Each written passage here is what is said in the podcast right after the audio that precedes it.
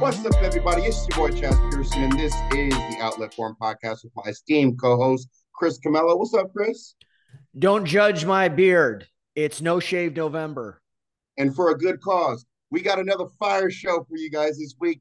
Your boys are back in the building. Thank you for holding out with us. I was pretty sick last week, Chris. It's really good to be back. But we got another fire show for you guys this week. Which team is the most disappointing in the NBA so far? And Ben Simmons returns to Philly to get all that vitriol and suffer a pretty humiliating loss, I might add. And like the beam, Chris, Sacramento Kings are on a winning streak and are back in the NBA the longest since 2004. Well, we got to get first to the Lake Show, mm. winning three in a row and going up against the Phoenix Suns team, who was pretty tough on the road this week. They were not able to pull out the win. They lost 115 to 105 and a pretty heated battle on the road without LeBron James, I might add. Anthony Davis has done great things these last five or six games, primarily 38 points, 21 rebounds, 60% shooting from the field, five blocks, five five assists the other night. I mean, he's averaging 27 and 12 on 62% true shooting overall. He's making his free throws. He hit 15 out of 16 free throws against the Phoenix Suns. Chris, that wasn't the story though at the end of the mm, day. Not not by a long shot. Not by a long that was that's just the setup. In the fourth quarter, when the Lakers are making a run, they were within single digits at this point, and mm. Devin Booker does what Devin Booker does. He flexes, he snarls, plays to the crowd. And he did this after fouling Austin Reaves and hit him in the face, I might add, and he landed on the ground. He then stands over Austin Reaves, flexes a little bit, has something to say. Then DeAndre Ayton gets a rebound, slaps the ball, walks over to Austin Reaves, looks down at him, and Patrick Beverley has had enough. Anthony Davis was standing there. He didn't really do anything. The refs didn't do anything. I don't blame Anthony Davis, by the way, because he's having a great game and a great groove. You don't want to get suspended or anything like that. Stupid. So Patrick Beverley is that guy. He's the reason why the Lakers went out and got him for this reason. You don't stand over another man. I don't care if it's Austin Reaves. I don't care if it's Bruce Brown. I don't care if it's whoever, Giannis, KD. You don't stand over another man. And there's just certain unwritten rules. And I love the fact that Pat Beverley went over and shoved DeAndre Ayton. Now, could he have gotten hurt and did it escalate? Yada yada. Absolutely. But I'm tired of this Suns team, this front running Suns team who hasn't done anything but get blown out in game seven on the home floor and blow a 2-0 finals lead to Giannis and the Milwaukee Bucks, only to flex like they've done something and haven't, but still want to act like they're the greatest team when they haven't done anything. So, Chris, what did you make of Pat Beverley standing up for his guy? He did say that he was a foxhole guy. Really quick, listen to what Patrick Beverley had to say.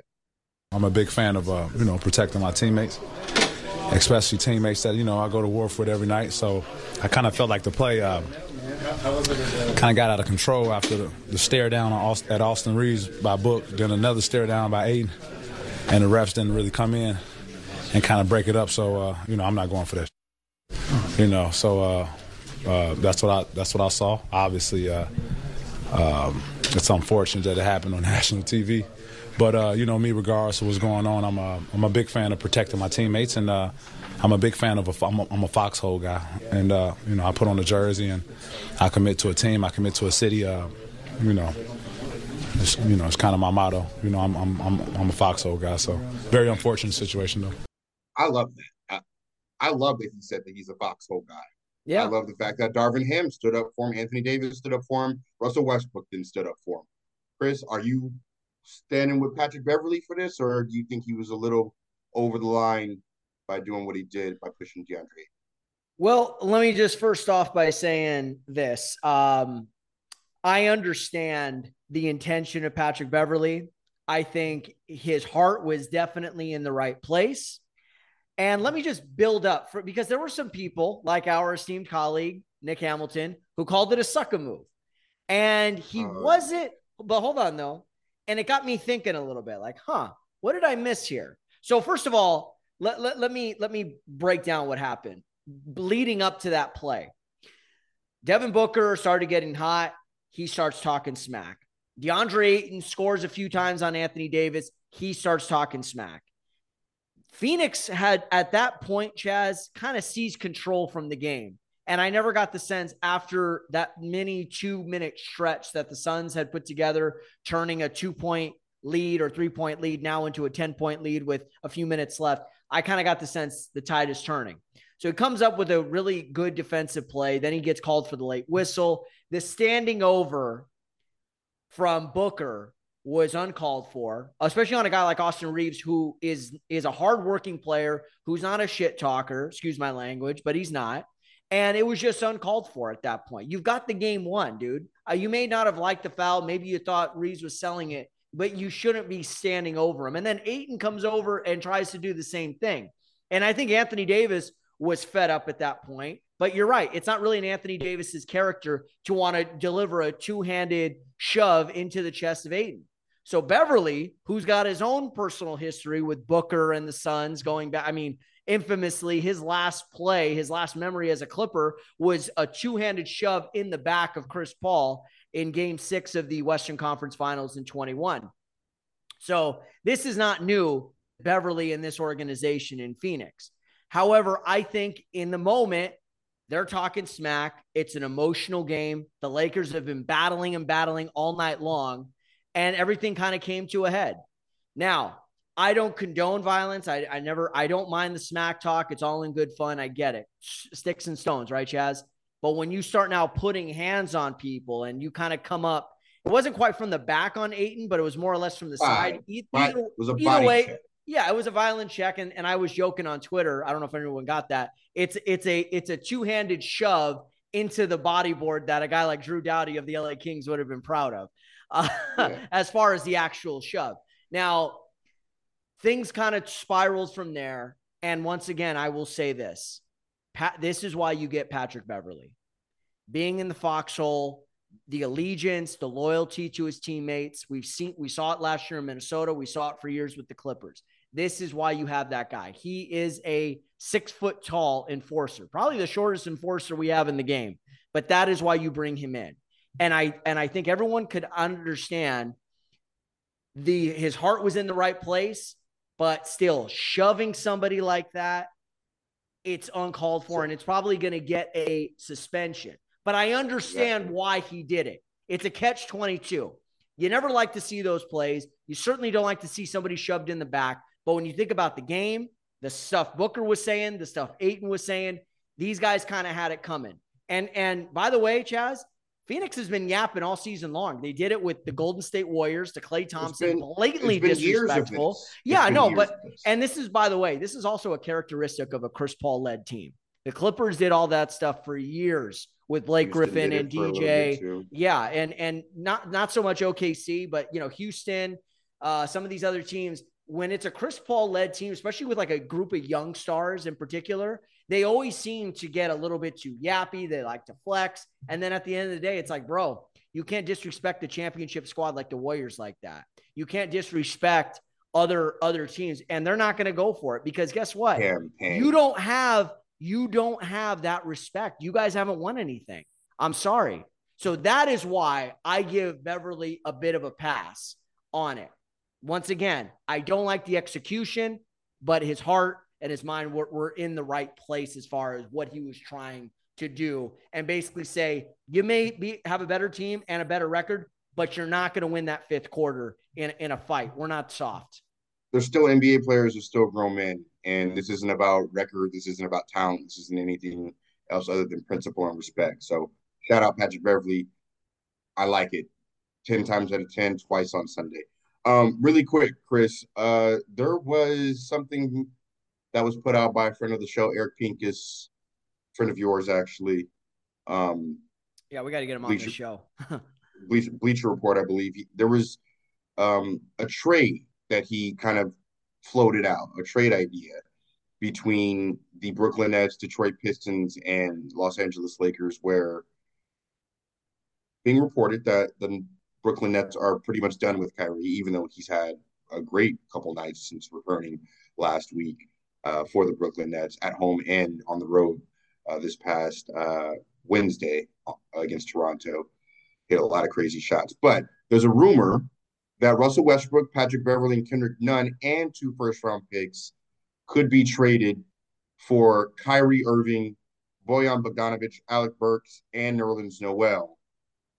Who gets what and and how exactly, you know, each team touches each other, that remains to be seen. But this is a deal that's legal after December the 15th, uh, where most of these players would be eligible for a trade.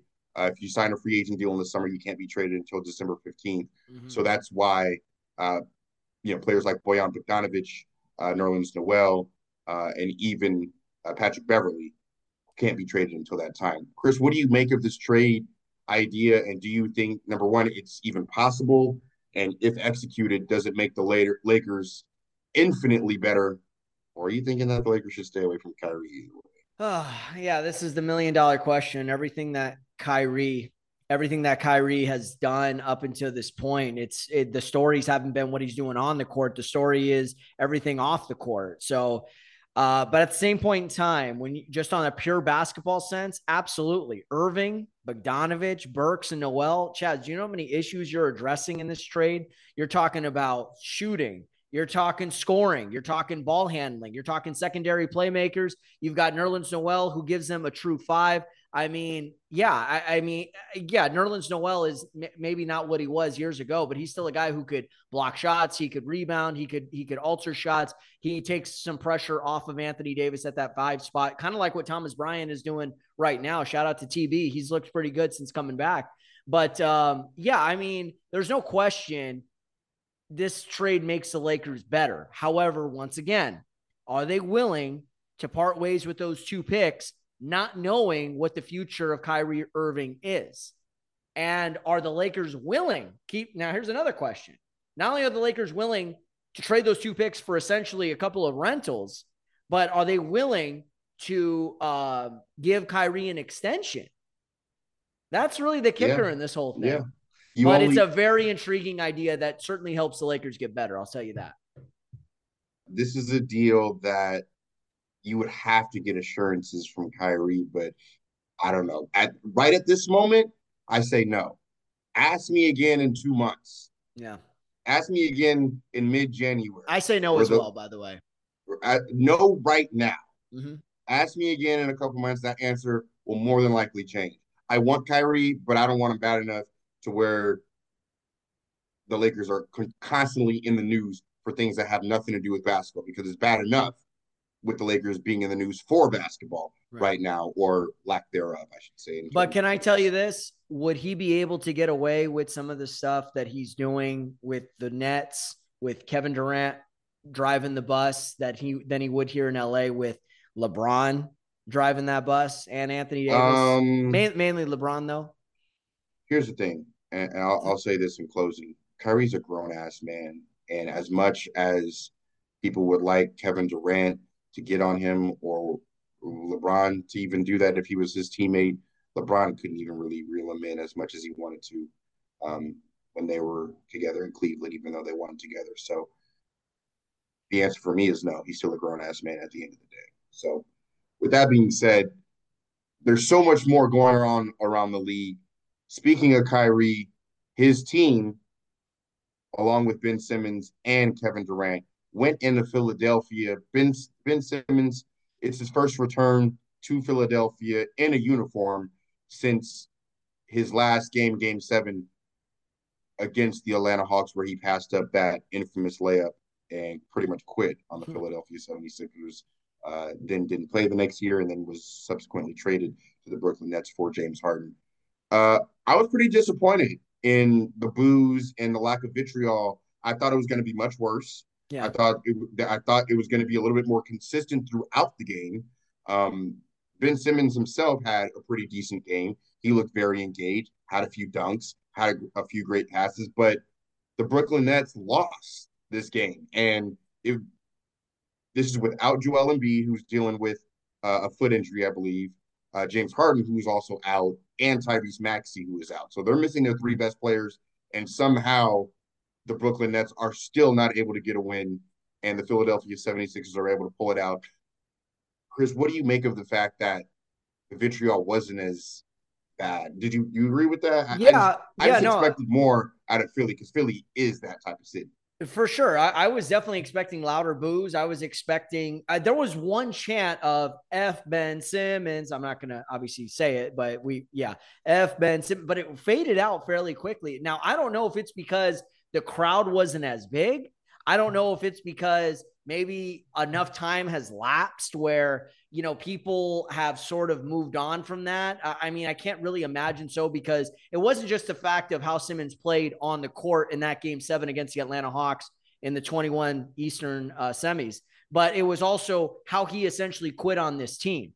That and all they were trying to do all doc rivers was trying to do all the organization was trying to do was get the best out of him um, and I can understand both sides feeling some kind of way. And there were clearly some irreconcilable, irreconcilable differences between the two sides. That being said, I thought Ben handled it really well. This might have been the best he's played. And I know he's had some good games recently, but this was one I'm sure you, he circled on the calendar uh, at least a couple of weeks ago, knowing what his situation was with the back and the and the knee and whatever else he's been dealing with, ankle issues. I, I don't even know right now. There's always so much going on with that guy. But I think he felt if I'm healthy enough to play, I, I want to come out and ball out. And I thought he, Chaez, he played a solid ball game. 11 points. He did. Uh, I think what was it? 11 points, 11 rebounds, or 11 assists, seven rebounds. He dove on the loose ball. Uh, he was following his misses. He was picking apart the defense early on. But I think, yes, the story was how did a fully healthy net squad lose to a Sixers team down three of their star players? Inexcusable. However, I don't think that should be the main thing. I think there is a silver lining there with the Nets where it's like, wow, if we can get this kind of Ben Simmons every night, or like we've seen over the last week, we could really go places. But there's still something, Chaez, missing from this team. So there's a silver lining, yeah, because Ben played well in a pressure packed environment. It didn't take a toll on him mentally, but there's still something missing from this team. And I don't know at this point if this core group can get it together and, and go on a run in the East.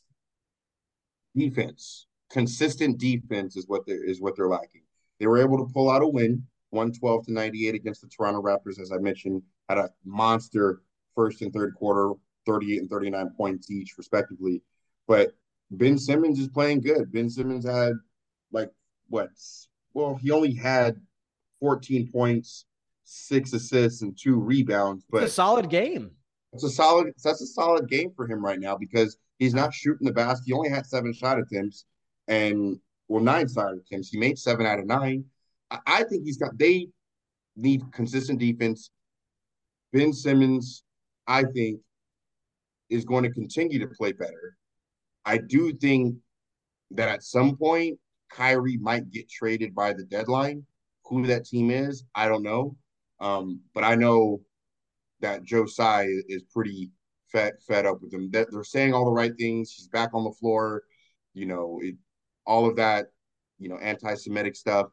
Uh, it's good that they took, took the wind out of the sail for the, for their team. Yeah, but it's good that they were able to actually put it behind him. But I know at the end of the day, they, you know, he knows he's bad for business for a long term. I don't see Kyrie in a Brooklyn Nets jersey uh, moving forward. But to, back to the back to Philadelphia, I think that they weren't booing Ben Simmons because they were so busy cheering their team because they were actually in number one in the game without the three best players, and then were able to pull off the win. So a lot of guys played well for them. They came to play. Korkmaz, Niang, uh, uh, Patrick Reed, Montrezl Harrell. Yeah, Tobias Tobias Harris. I mean, talk about closing time right there. I don't know what the heck Joe Harris was doing on on his long lost brother Tobias Harris, uh, but still, it wasn't playing defense. Tobias was shooting over the top of them all night long. So yeah, that's what I was going to say, Chaez. Give credit to those Sixers players. They wanted that game and they took it from from the Brooklyn Nets.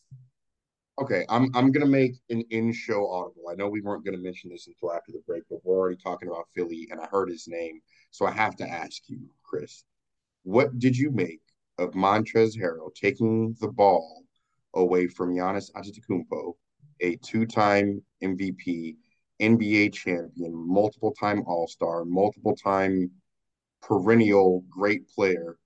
What did you think of Montrezl Harrell taking the ball from him and not allowing him to shoot after the game last Friday in Philadelphia after the Bucks came up short and Giannis obviously didn't have a good shooting game. What'd you make of that situation? It it was a it was a dumb situation. Let me just say that first. It was a dumb situation. I understand both guys are trying to get post game workouts. Remember, uh, Kobe missed every three pointer he took in Miami, and he stood and you know tried to make 100 threes before the the team left uh, you know left Miami that night. So I always think that's kind of weird. If you want to do that at your home arena, meaning Giannis, that's one thing. On a visiting arena, I, I just don't think it's a great idea um, at all. But then again, that is Trez.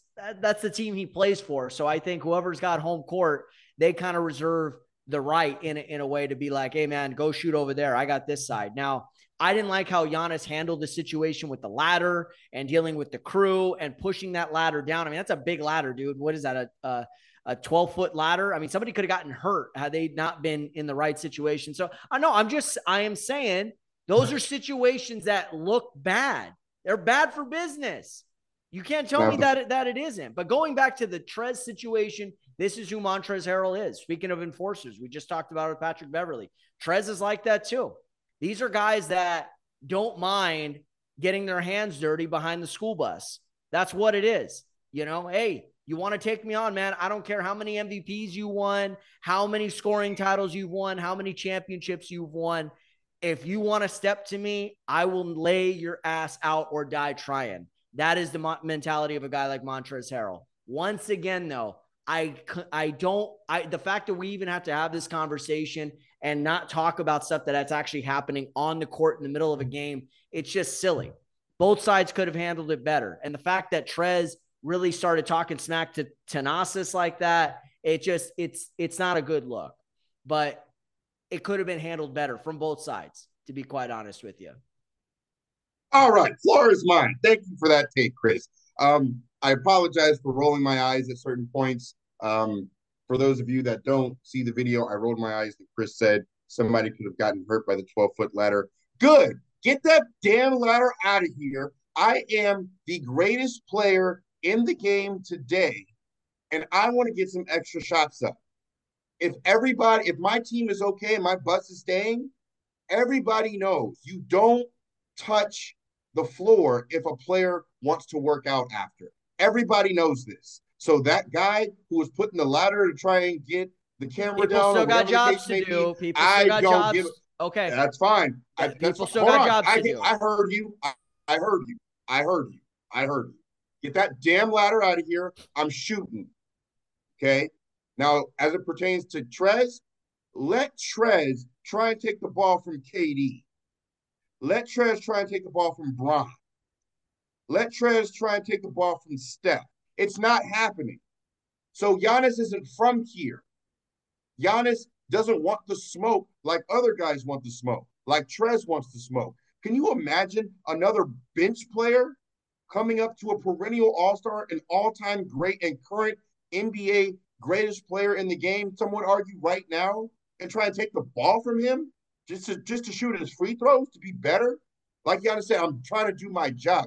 Get out of my face with all that. I, if I was Giannis, I would have dragged Tre- Trez all up and down that damn floor. I would have gotten suspended just for making a point that nobody in the NBA is going to punk me off of any floor. I don't care if it's Philly, Toronto, Milwaukee, LA, Miami, wherever.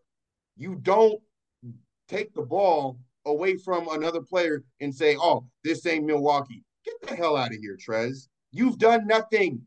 You've done nothing. And certainly you haven't done, done, anything in Philly. That's for you, sure. Yeah. You've done nothing compared to what Giannis has done. You're, you're a six man. That's your greatest calling card. That's yeah. it. You've done nothing. So I had every problem, every problem with Trez. And then he wants to talk about beating his brother's ass and going back and forth. Yeah, and this yeah. is that. I'm like that. Come find out. I agree with you on that I'm aspect. so tough. Yeah, nah, yeah. Forget all that. But if I was Giannis, I would have dragged Trez's ass all up and down that floor. And this ladder, get this damn ladder on my face. So I had no problem with Giannis and how he handled it. Could have somebody gotten hurt? Yes. But that would have been that guy's fault, not mine. I told his ass multiple times, get this damn ladder out of my face, but he still wanted. To... Can you imagine this guy? This guy went yes. up against Giannis and put the ladder back after he told him not to. And yeah. everybody, everybody that I know that has worked at arenas, that has worked on floors, that has worked after the game, if a player wants to shoot, you let them shoot. You don't get in their way. I, Whether it's Giannis or even if it's Trez, you don't get in their way. Once but again, guy, yeah, I I hear you're bringing up good points. And by the way, I think we both agree Montrezl Harrell did not handle this correctly. This whole situation was dumb. Let's be let's be quite honest. This whole situation was dumb. The fact that you and I are even talking about it, it was dumb. It's entertaining. It's fun. It gives us something to talk about. But in the hindsight, it, right? But but you're talking about like suspensions and everything like that. It, it's not in a situation like that. It's not yeah. worth it.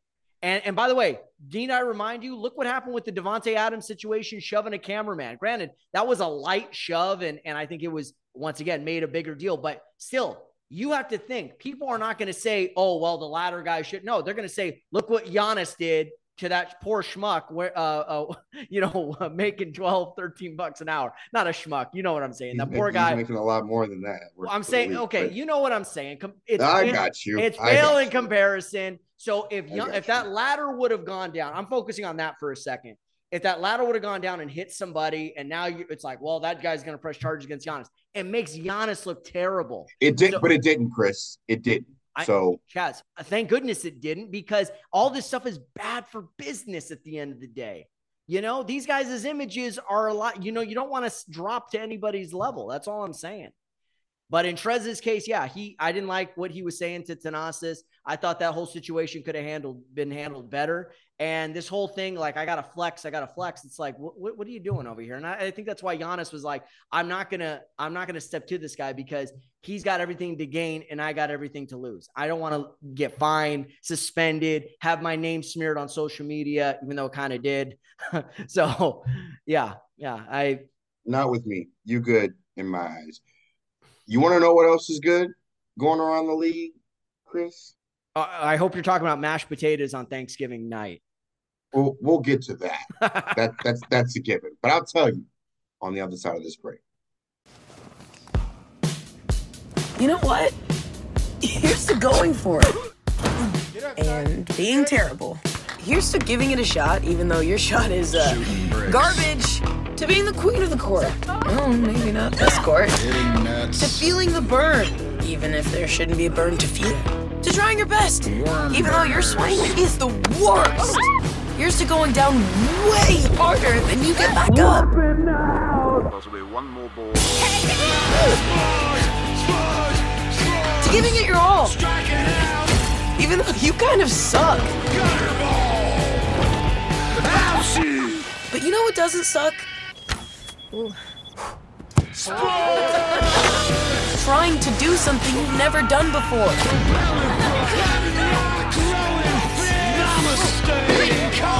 That doesn't suck at all. Not even a little. Welcome back to the Outlet Forum podcast. In case you haven't already done so, be sure to download and follow all our podcasts on all major streaming platforms. We're on Spotify, we're on Google Play, we're on iHeartRadio, and of course, we're on Apple Podcasts. Leave us that five star rating, drop a comment. Let's get that dialogue started. You can also follow our podcast on our website, nitecastmedia.com, N I T E C A S T media.com. Go to the shows tab, click on the outlet form, and that'll take you to our Apple podcast page. So, as we go from the East Coast to the West Coast, there's a team out west making a lot of noise. And no, it's not the Lakers, despite winning three out of four. It ain't the Clippers who are starting to put it together. It's definitely not the Golden State Warriors. It, Dub Nation's got a lot to figure out.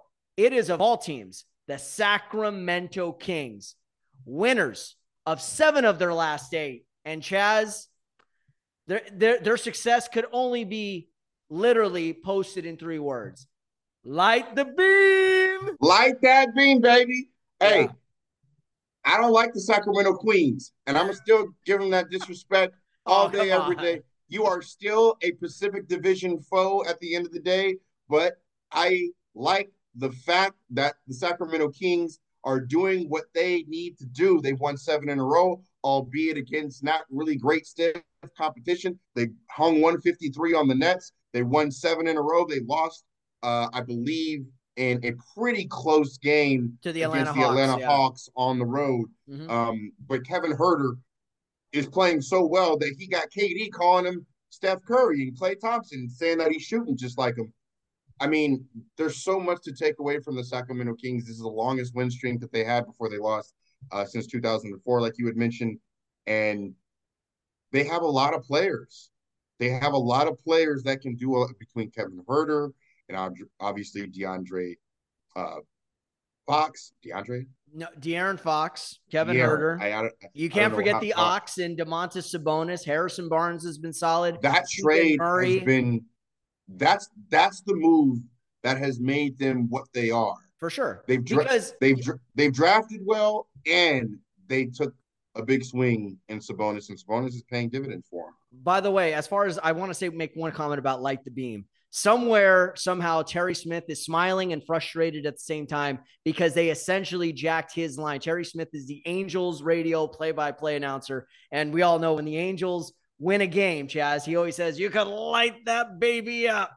So I think the Sacramento Kings have kind of, I don't know, do you think they jacked that a little bit or jacked it and made it cooler or what? Well, I I I mean I think that they well, I'll be honest. I had no idea about the Angels until you brought it up. Um, as Oh, come on. pertains to that.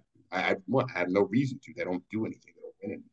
But for those of you that don't know, every time they win, there's this beam of light, purple light that sh- streams from the top of the arena that they turn on, um, which is pretty bright and it's just taken. A, a, it's came through a life of its own on social media. So that's why we say light the beam. Um, Sacramento Kings continue to win. Um, I think they're going to play well moving forward. De'Aaron Fox, I'm sorry for calling you DeAndre, man. I've got DeAndre Ayton on my mind uh, with that terrible, terrible act that he had the other night. But um, Fox getting has back been to the- good, man. Yeah, Fox. De'Aaron. Fox, I mean, he hit tough shots against the Lakers. They they beat the Lakers, they beat the Nets. Um, they obviously, like like we said, lost to the Hawks, but um, Dropped They had a- 153 on the Nets, by the way. they had a they had a pretty good pretty good win against a Cleveland team. Mhm. Um, you know, they had four wins in a row at home, so They have come a long the way. third the third in the West. Actually, they drop. They're going to drop to four after this last loss, but I don't buy them. They're not. They're not going to be a playoff team. They're going to be a play-in team, though, and that's saying something for the Sacramento Kings, especially for Mike Brown in his first year as head coach of the team. And I like them. I, I like that they're playing well. I just is this, is it going to be sustainable? That's that's what it is for a lot of these teams like Utah, who's up there, and the Spurs, who had a great week at three and one, and then have now faltered and fallen down into the bottom half of this uh, Western Conference standings. But there are teams that are disappointing. There are teams that are great. But the Sacramento Kings, I think, are a team that's going to fall through in the later part of the season. But they could be buyers at the trade deadline and not sellers like they've been for the past two decades or whatever it's been. Well, they've drafted really well. And what that allowed them to do was make the move to get Domantas Sabonis. And a lot of people at the time were like, oh, you're trading Halliburton. You should have kept Halliburton and traded Fox. But clearly the organization was not ready to give up on De'Aaron Fox. And he's progressively gotten better every year. And I think now for the first time, Chaez, he's made that jump from being a really talented guard to now being an all-star caliber point guard in the and in the Western Conference. That's saying something, especially when it's littered with guys like Steph, Ja, Jamal Murray, uh, Dame Lillard, you know, just to name a few. Um, but he has really taken it a step forward, and I think Sab- Sabonis has given him that team first type mentality. He's a guy that can obviously can score and rebound, but he's a very good playmaker out of the post, and I think it's allowed Fox to now be more of a scorer instead of a scorer and distributor. Mike Brown's done a good job getting them to buy in defensively and play in more uh, team-oriented offensive sets, while still giving guys like Fox and and uh, Malik Monk and and some of these other guys uh, room to operate as uh, in isolation. But yeah, the big question is: is this just fool's gold? Uh, just like with Utah Jazz, are these guys eventually going to cool off? And I think with the with the Jazz, it's more likely because they don't actually have a star duo. They have just a good collection of role players. Whereas the the Sacramento Kings actually have a legitimate all star caliber one two punch with Sabonis and, and Fox that could carry the load on most of the nights. And then once again, Kevin Huerter, headband Huerter, man, he has just headband lights, lights out. And that was such a low key pickup for them. But I liked what they did this year. It's like, let's go out, let's find some shooters, let's space the floor, let's put Sabonis in that point center, point forward position, and everyone play off of him essentially. And and I think that they've really done a nice job through the first uh, month of the season.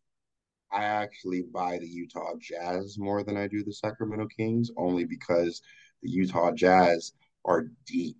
Even though they just lost Mike Conley for a couple weeks, they're just deep. They have a lot of players that just play hard between Kelly Olynyk and Jordan Clarkson and Mike Conley and Collin Sexton, yeah. THT. Collin Sexton and THT and Lauri Markkanen. Oh, he's been like incredible. Yeah. Who's been incredible. Who yeah. who is on an all-star trajectory. But De'Aaron Fox is a bona fide all-star. 25, five rebounds, six assists, shooting over 50% from the field, shooting almost 38% from the three-point line. Just consistent, man. It, it, just makes me sick that the Lakers passed on him and, and took Zo. Even though they still would have had to trade De'Aaron Fox in that deal for AD, and you still make that trade 10 times out of 10 and twice on Sunday for AD, especially how he's playing right now, doing things that only Wilt Chamberlain and Bob McAdoo have done at this point. Shaq's not even on the list anymore for how many games that Anthony Davis is playing, you know, putting up 30 and 15 on 60% shooting. So one more game like that, AD is going to break the record um, if he has his fifth game. But you still make that trade, with De'Aaron Fox is that guy right now. And shout out to Mike Brown. Uh, you know, I, I, know he's had a couple of opportunities and things didn't work out in Cleveland the first time. Things didn't obviously didn't work out with the Lakers. Things didn't work out with Cleveland the second time. Uh, you know, he kind of reestablished his value with Steve Kerr and the Golden State Warriors. And I think that experience, understanding what a championship culture is and what it takes to get to that next level, he has brought some of that with him to the Sacramento Kings, and they have bought in. So they're they're obviously a team that's more predicated on scoring, but the balance, Chaez, that's what I'm talking about. The balance. They're not too young. They're not too old. They got a lot of guys in their prime and a lot of guys taking that next step forward. It, as long as they everyone kind of continues to stay in their lane and buy into their respective roles, I think that they're definitely a play in. Wouldn't shock me if they are a playoff team at, at, the, at number six because a lot of teams out west are struggling, my friend. Speaking of teams struggling, Chris, there's a lot of teams that are struggling, but there are some teams that we didn't see that were going to struggle.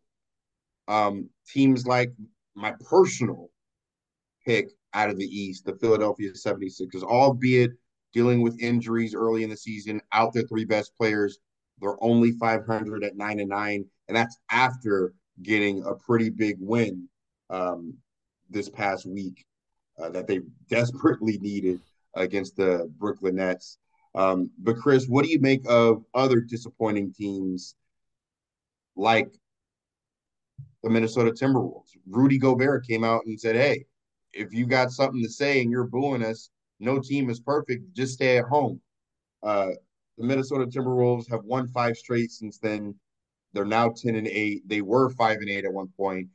I still think that they're a disappointing team. What are some of the disappointing teams to you uh, in the NBA so far? Well, I think Golden State. Uh, I mean, they were what oh for their first eight from on the road. I, I mean, this yeah. was a team, and, and, they needed they needed a miraculous Steph Curry off balance three just to put away the Houston Rockets last weekend. Back.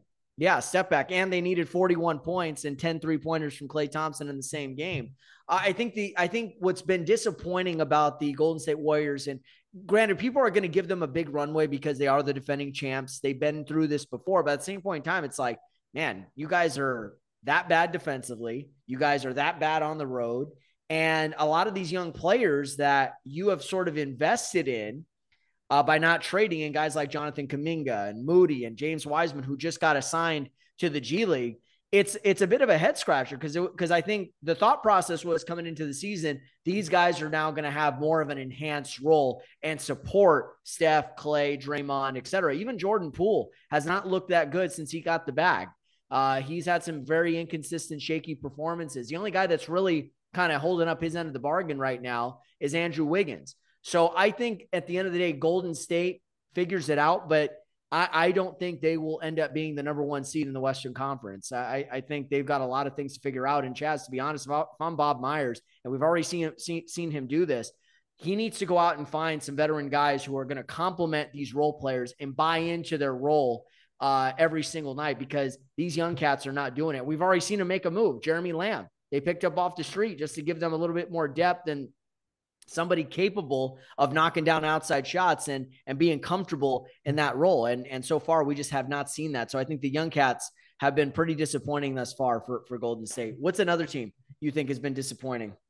Miami. Miami, even though they come up with a pretty big win um, that they needed at home against a Washington team who's actually been playing pretty good as of late. They're uh, a 10 and 8 team uh, that's currently the sixth seed. The, but the Miami Heat are eight and eleven, even with this win, twelfth in the Eastern Conference. They're not playing good defense. They're they don't look like they have synergy on the different defensive side of the ball, and that's saying something for an Erik Spoelstra coach team because that's what they hang their hat, hat on. Especially, uh, um, you know, Pat Riley obviously being at the helm. So, uh, very disappointed in the Miami Heat. You would think that they would at least be a 500 team like the Knicks, who are surprisingly nine and nine, and they've actually been a disappointment a little bit. But um, the fact that they battled back and got back to 500 um, says something. So the Miami, the only team in the Eastern Conference that are worse are Orlando, Charlotte, and Detroit, mm. and all of those teams have either five or four wins. So that's not saying a whole lot for a Miami Heat team that was what a heel out of bounds away from possibly going to the finals hmm. in game seven. And talking about that Max Strus corner three, that should have been uh, good. Or the pull up three off. from Jimmy Butler. The Pull up three. That was ill advised. Yeah. Yeah, yeah, yeah but, but I, I, thought that was actually a, a, a, good shot, but he just missed it. But um, yeah, the Miami Heat are definitely a team that uh, I, have been disappointed in. Um, Portland, they were number one in the West, although they've had some injuries to Dame and some other players, Damian Lillard, they went from first to ninth in the Western Conference. Yeah, my, um, my Rip City, my Rip City uh, Blazers, they they they got to get it together over there. Come on, guys, you guys got to continue Dallas. to make me look good. Yeah, Dallas, that that's been Dallas is nine. Dallas is nine and eight. You thought Dallas could be a top five, easily, yeah, top four, top you know a home field or I'm sorry, home court advantage type team in first sure. round in the playoffs or throughout. So there's a lot of teams that are disappointing, but obviously the Lakers are, but they don't have, have the talent. They don't have they didn't even have the schedule on their side. They do now. So let's see if they can come through with a few big wins. But like you had mentioned, the Golden State Warriors, the uh, Miami Heat, and the Philadelphia 76ers are my most disappointing teams. I, yeah, I, I, think that's pretty accurate. You could maybe throw Brooklyn in there as well. I mean, we always go back the expectations because of what rosters look like. But you know, Chaez, playoffs and championships are not one on paper. You got to go out and you got to play for 82 games. Then you got to play for another three months in the playoffs. So you have to show that you're committed to this process. But the one common denominator I just want to point out before we move on, everybody's beating each other up there's really, I mean, the two best teams in the league right now to me are Miami and and Mil- I'm sorry, not Miami, Boston and Milwaukee. Those are to me the two top teams in in the entire league, West or East. And it's kind of those two and everybody else. Those two have been roaring out of the gates. I mean, I know Milwaukee's lost a couple of tough games, so has Boston, but still, like everyone else, it's been kind of a head scratcher. Clippers have been, eh, you know, they're dealing with injuries and whatnot. Golden State, Denver's, you know, they, they just got hit hard by by the flu and COVID and whatnot. So listen, it's early. We're one month into the season, but certainly this month has not gone the way I think we all expected. That's for sure.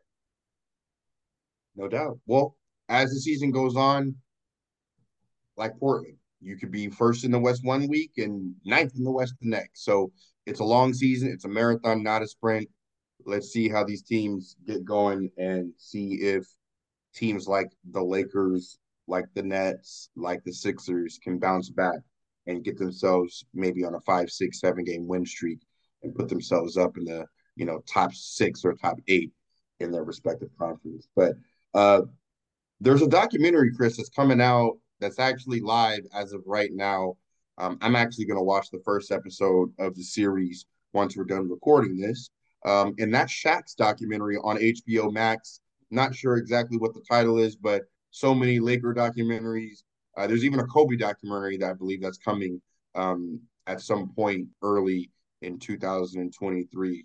Um, we we had, you know, the Showtime Lakers go back and do their thing.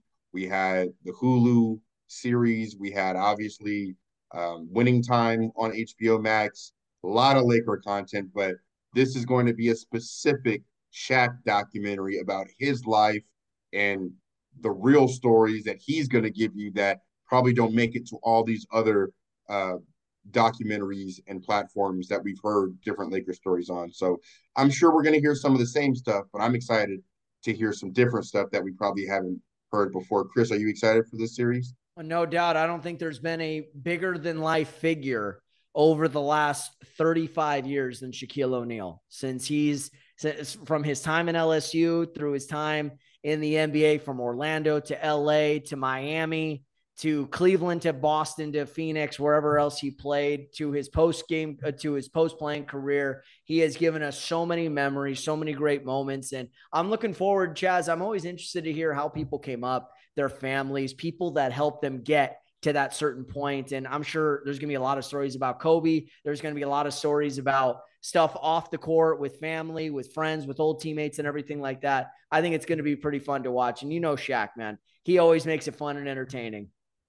It's going to be pretty hilarious. He actually had a uh, he did an interview with people, and he talked about um, the fact that he should have called Kobe, and Kobe should have called him. Yeah. And, you know, you never know when it's going to be you know, the last day. So call your friends, call your brothers, call your mom, tell them ain't you love the, them. Ain't that the um, truth right there, man? Seriously. So the, the fact that they that they didn't call each other, you know, I don't just put it on Shaq, I put it on Kobe too, you know. Sure. God God rest his soul. Um and they were in a good place. I mean, seemingly they, they were. They had squashed all the beef. Kobe spoke at Shaq's uh, uh, statue unveiling. He he put out a video when Shaq's number was, was retired. There. Uh, I, I, mean, you would think at that point, it's like, how are these guys still in a bad place? They did the one on one on TNT, uh, where Shaq even said, like, when when Kobe gave his son Shareef the MVP trophy, the All Star Game MVP trophy in 09, it was just like, how is there still that disconnect? I, I never I, quite understood that. It's not it's it's not a disconnect in terms of being in a bad place. It's just ego, just ego, man. Like when you and that and that's that's pride and that's ego. That's that's you know some people just don't reach out as much as they as much as they should you know? I have i have you know a best friend that do, i'm yeah. i'm cool with to, to this day. I don't speak to him very often but when we do it's always love. So i but at the same time if i lost him i'd, I'd be kicking myself for you know i call him more than he calls me but at the end of the day these are grown ass men. You can't control somebody else picking up the phone. So i say all that to say it's not on anybody specifically. It's just that I wish that they could have had more time together. And obviously, Kobe being gone just means a whole lot, not only to the NBA community, but to everybody that has anything to do with basketball or different fields, whether it be footwear, whether it be his production company, whether it be his basketball academy, whether it be Nike, still trying to sell his shoes. I mean, it's it's a, it's a really big ripple effect. But no shout out to Shaq. Shout out to that docu series. Go check it out on HBO Max if you have some time. Uh, Chris, it's Thanksgiving. Gobble gobble. Thanksgiving is coming up uh, in a couple days, and we got to get to my favorite part of the show, and that's the social media post of the week. There's so many options to choose from. We weren't on last week because I was sick deathly ill with the flu. So I got some heat for you guys. But Chris, like I always do, I'm gonna turn it over to you, give you the floor. Sir, what is your social media post of the week? Well, first of all, to quote Jack, can you dig it? All right, sorry, I just had to get that out.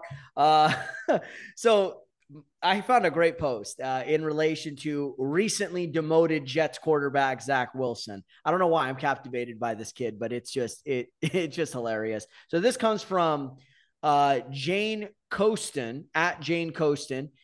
Uh, and it's a picture of a ESPN post where it says breaking during a team meeting minutes ago, Jets players were informed that Zach Wilson is not starting Sunday's game versus the Chicago Bears, sources tell Adam Schefter.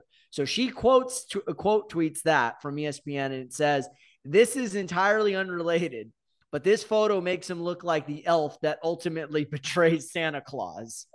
and you know what? After looking at that, I'm like, yeah, it kind of does, man he really does. He really could pass as as an elf. He's got all the right characteristics. All he needs is the uh, you know the all green suit, which shouldn't be too hard considering he's a jet, and just get him a little hat. I think I have one that uh, that he can borrow. But yeah, definitely looks like he could be in a Christmas drama where he uh, he plays Judas to Santa Claus. Good one, good one, man.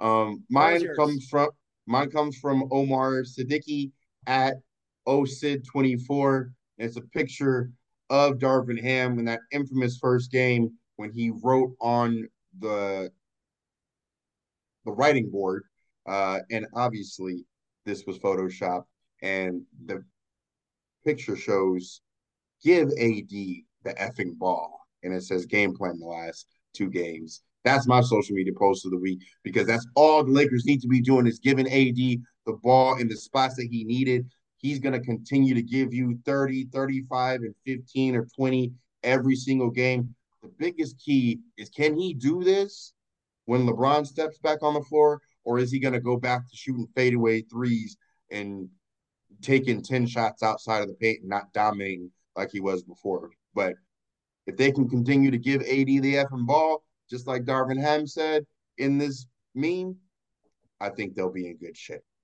Ho- hopefully so, man. Hopefully so. And I think it's up to LeBron now to make those adjustments as well and not try to take over the game, you know, putting up a lot of deep threes and everything like that. My fear with it, with LeBron coming back, isn't the shots out of the paint, Chaez. It's him just coasting, just being another guy out there instead of actually putting his imprint on the game in the paint, on the glass, defensively, like we've seen over the mm-hmm. last couple of weeks. No doubt. Well, another great show in the books. Thank you guys for listening. Thank you guys for subscribing. You guys know where to follow me on Instagram at Chaez P, on Twitter at Chaez Pearson. Chris, where can they follow you, my man? Well, first off, happy Thanksgiving to you, partner. I hope you have a great holiday weekend to you, your family, all your loved ones, to all our audience well, out there. Thank you so much. Uh, have a happy and safe Thanksgiving. This is one of my favorites just get together, watch some football, have some good food, enjoy one another's company. And and if you're off from work, more power to you. Enjoy the time off, but just be healthy and safe. Yeah, what has two thumbs and is off? This guy. but you can also follow me at Chris underscore Camello uh, on on Instagram, see Camello one, and be sure to follow our social media pages for the show. No doubt. Well, until next week, we'll see y'all later. Happy Thanksgiving, y'all. Peace.